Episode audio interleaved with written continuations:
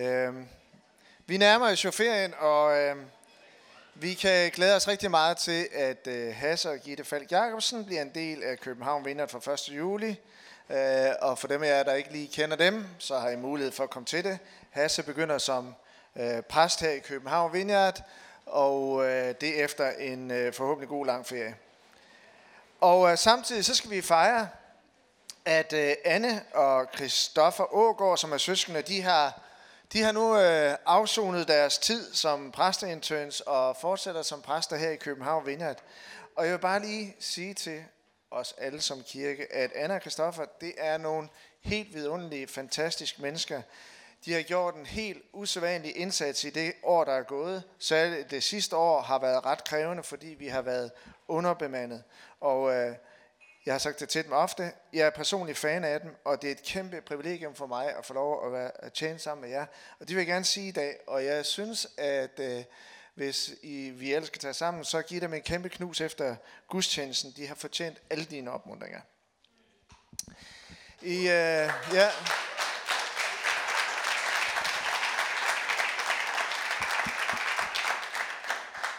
I dag har jeg valgt at dykke lidt ned i nogle vers fra Romerbrevet, som jeg selv synes er utrolig opmuntrende. Og øh, jeg håber også, at for dig, der måtte være her i dag, og for hvem det med tro måske kan være lidt et ukendt territorium, øh, kan finde det her interessant. Og der står,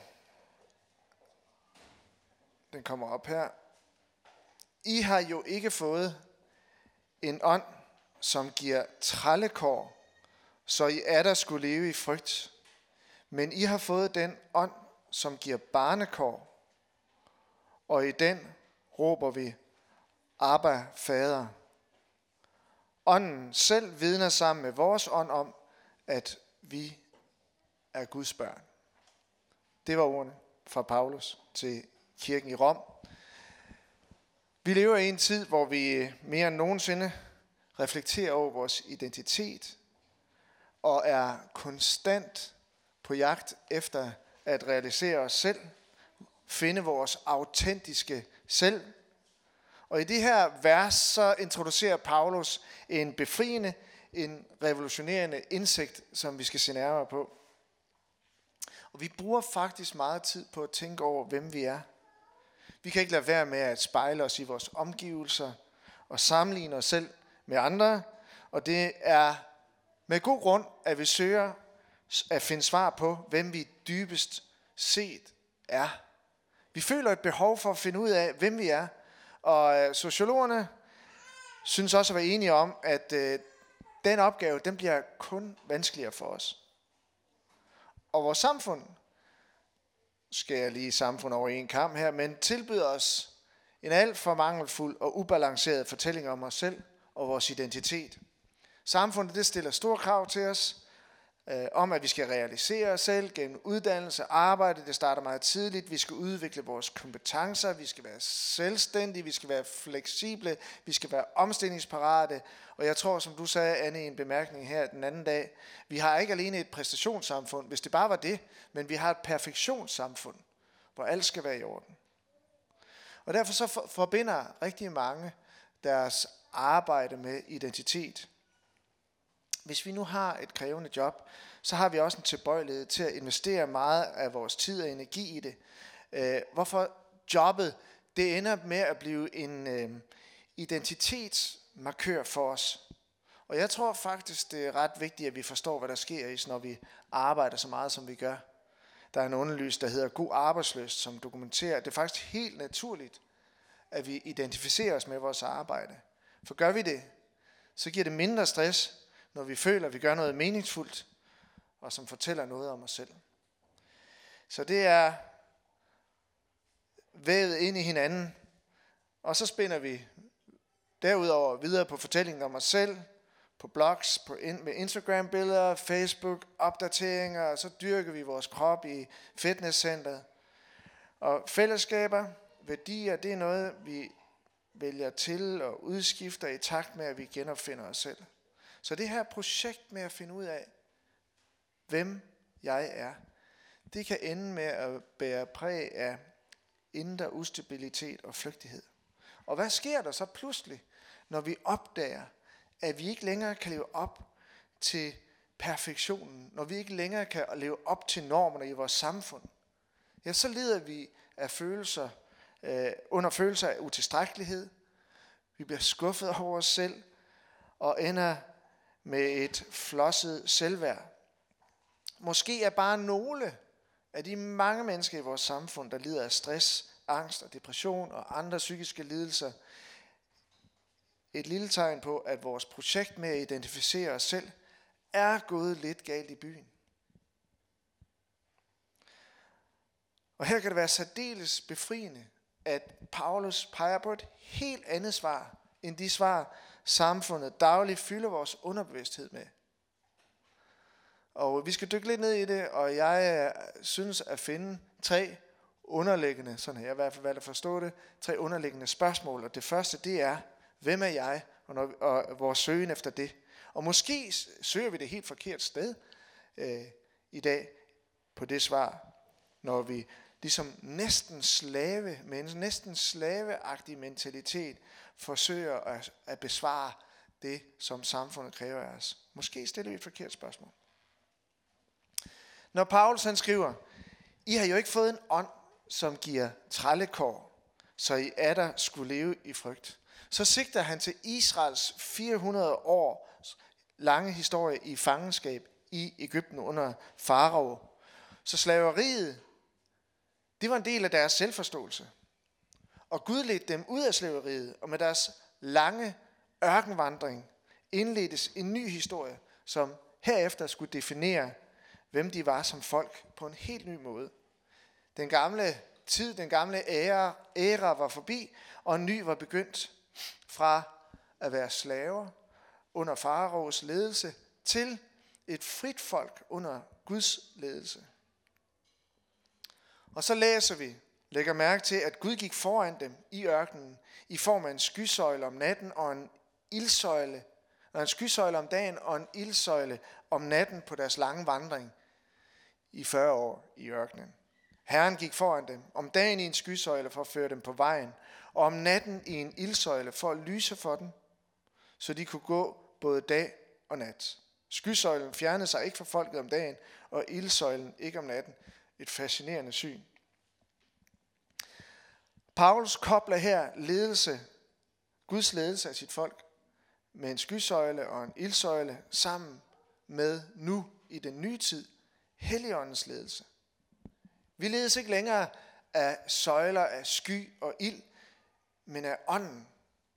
Ikke længere af en frygtsånd, som prægede Israels gamle selvforståelse som slaver, men af en ånd, som føres tilbage til din og min begyndelse, peger Paulus på, netop til barnekåret, ligesom Ines. Og på samme måde, så kan ånden befri dig og mig fra en øh, næsten slaveagtig mentalitet i vores ustandslige søgen efter identitet. Ifølge Romerbrevet, så er det altså ikke selvrealisering. Det er ikke uddannelse. Det er ikke dit arbejde. Det er ikke din kompetence, din indkomst, omstillingsparathed, ægteskab eller skilsmisse, eller forældreskab, eller barnløshed, der længere skal identificere os. I de her to vers fra Romerbrevet, så møder vi en helt anden, befriende og fuldstændig revolutionerende indsigt om, hvem vi er. Vi tilbydes en helt ny og anden fortælling om os selv. Befriende og relevant, fordi vores utrættelige jagt efter at realisere vores autentiske selv har fundet et helt andet svar, nemlig barnekåret. Hvem du er, handler om at være Guds barn, og ikke om alt det, vi kan. Og det er enormt befriende. Det er ikke engang en indsigt, vi skal præstere os selv frem til, men det er en indsigt, vi skal erfare, vil Paulus mene.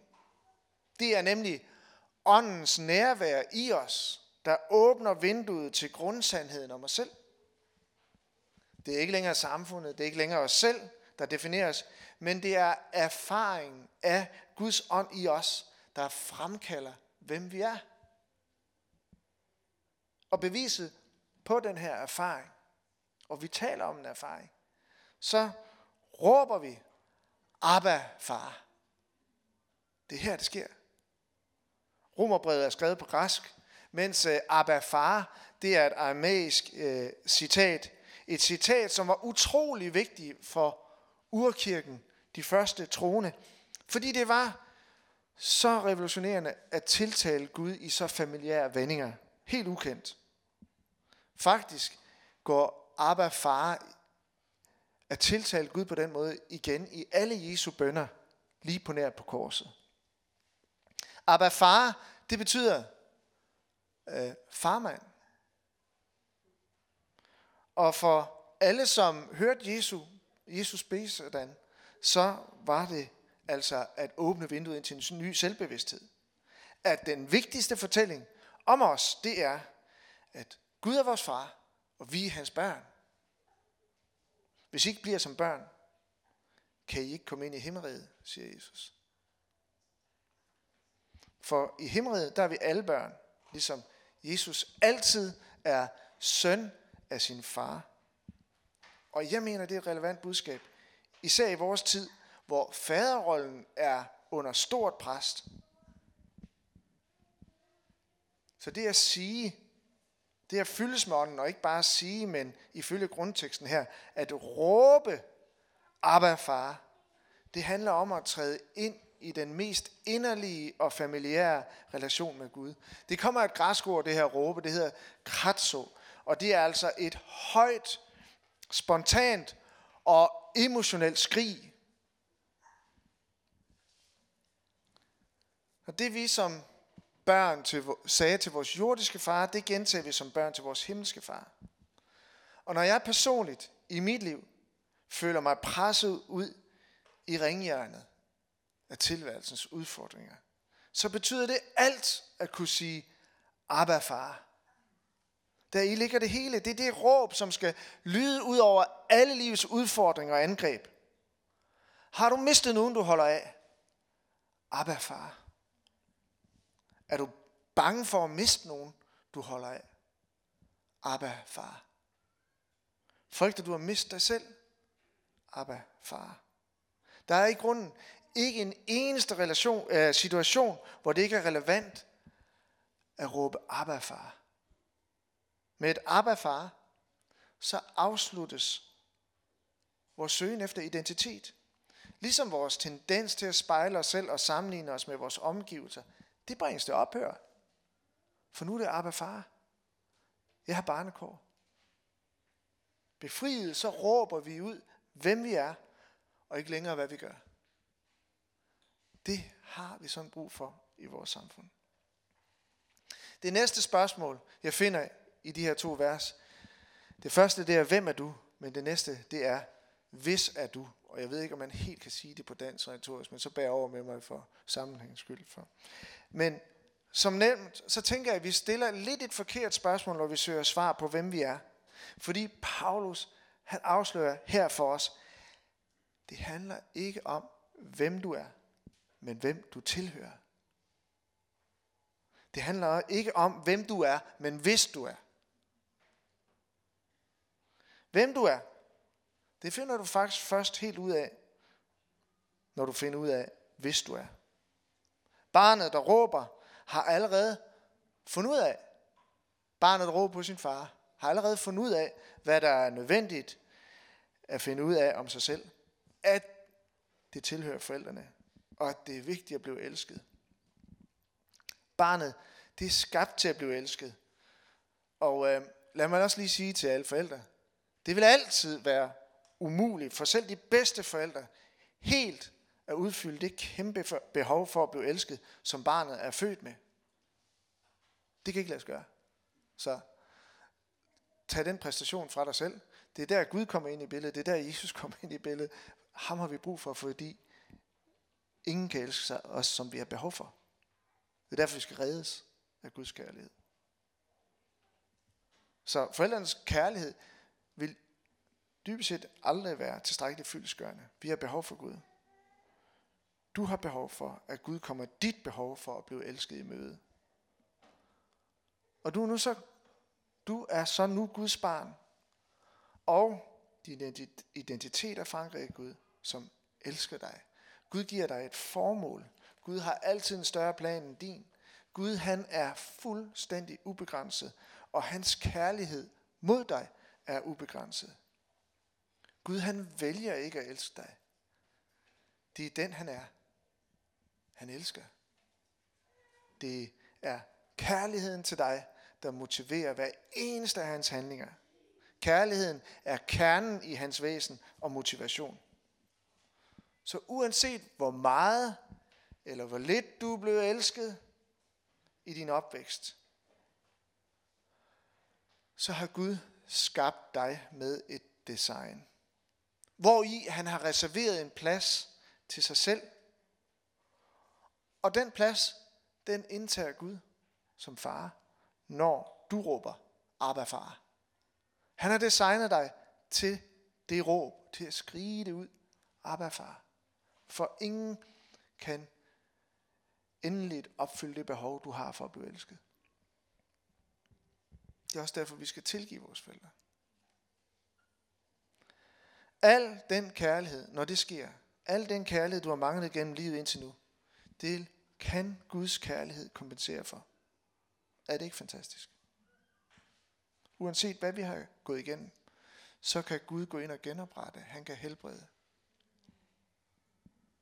Og som livet skrider frem, så vil du nødvendigvis komme ud for mange skuffelser. Og der er det, at vi har brug for et Abba fader til at blive ført tilbage til barnekåret. Du er hans barn, der bare råber på Gud og på at blive elsket.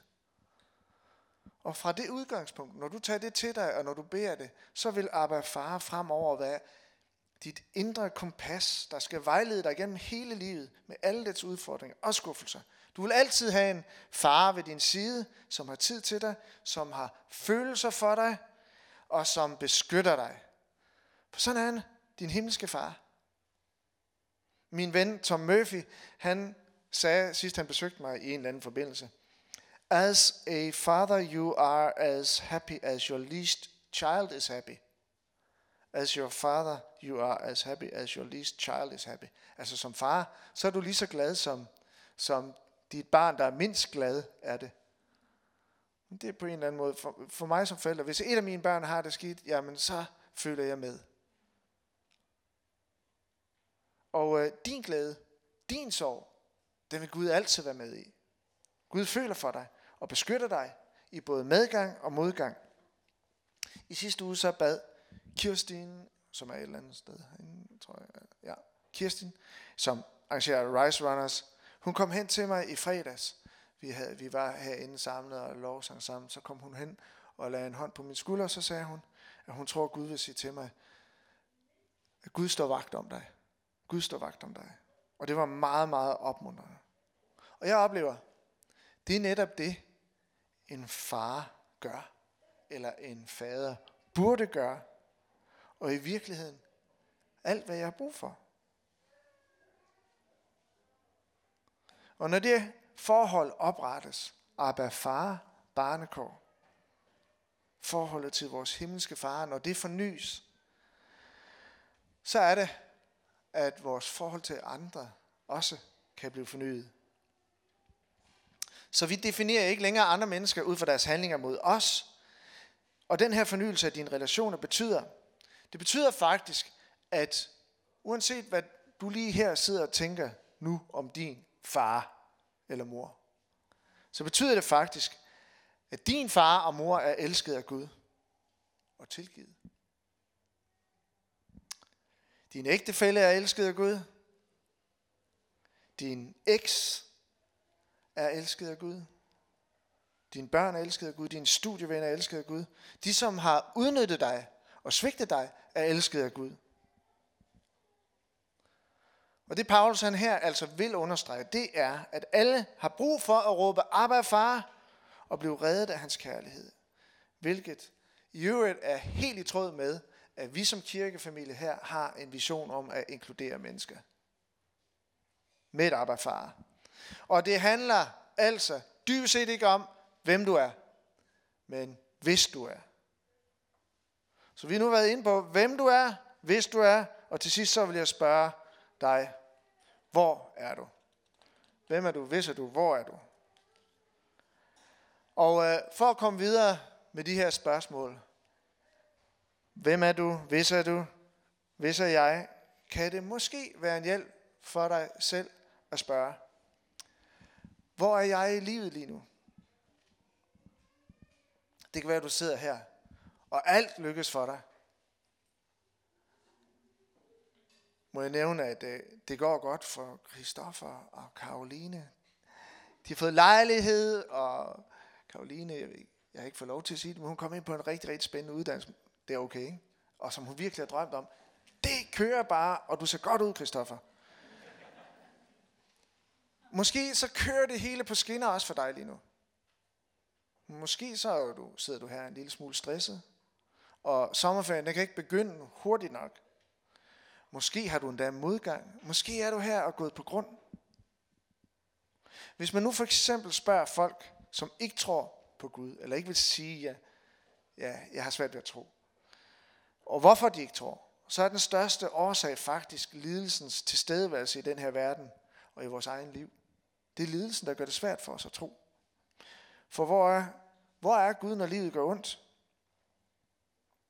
Men hvis man, hvis man øh, ja, og, og, og hvordan kan, hvordan kan en Gud være en elskende far med al den lidelse, vi ser og oplever? Også det, jeg har været ude for. Hvordan kan Gud så være en elskende far? Jeg kan huske, da jeg flyttede ind det tidligere sted, vi boede, og flyttede ind i kvarteret, så mødte jeg, hilste jeg for første gang på en af det, der blev under vores venner på vejen. Og øh, han, jeg tror, han spurgte, hvad jeg lavede, og sagde, at jeg er præst. Fint nok, sagde han så. Du skal bare ikke bede for mig, sagde han. det har jeg da gjort flere gange siden. Og vi har også set, vi har også set at øh, hans øh, kone, jeg tror faktisk, hun blev helbredt for cancer. Men det er en helt anden sag. Det jeg bare vil sige, det var, at da han sagde til mig, du skal ikke bede for mig, for det har jeg prøvet, da jeg var 18, 19, 20 år gammel, lå jeg tre gange på hospitalet og fik opereret mit hjerte. Der råbte jeg til Gud, og der var ingen. Du skal ikke bede for mig.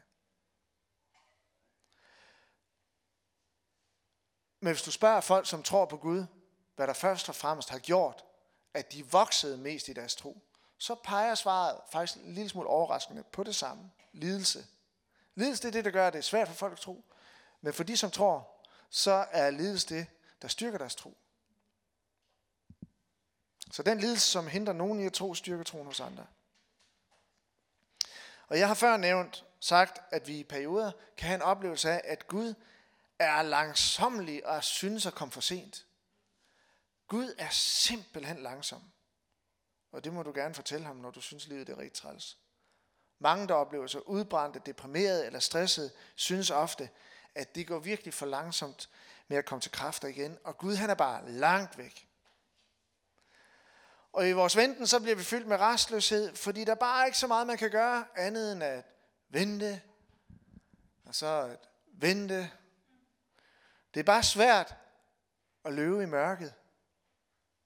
Så mørket, det lærer os at vente.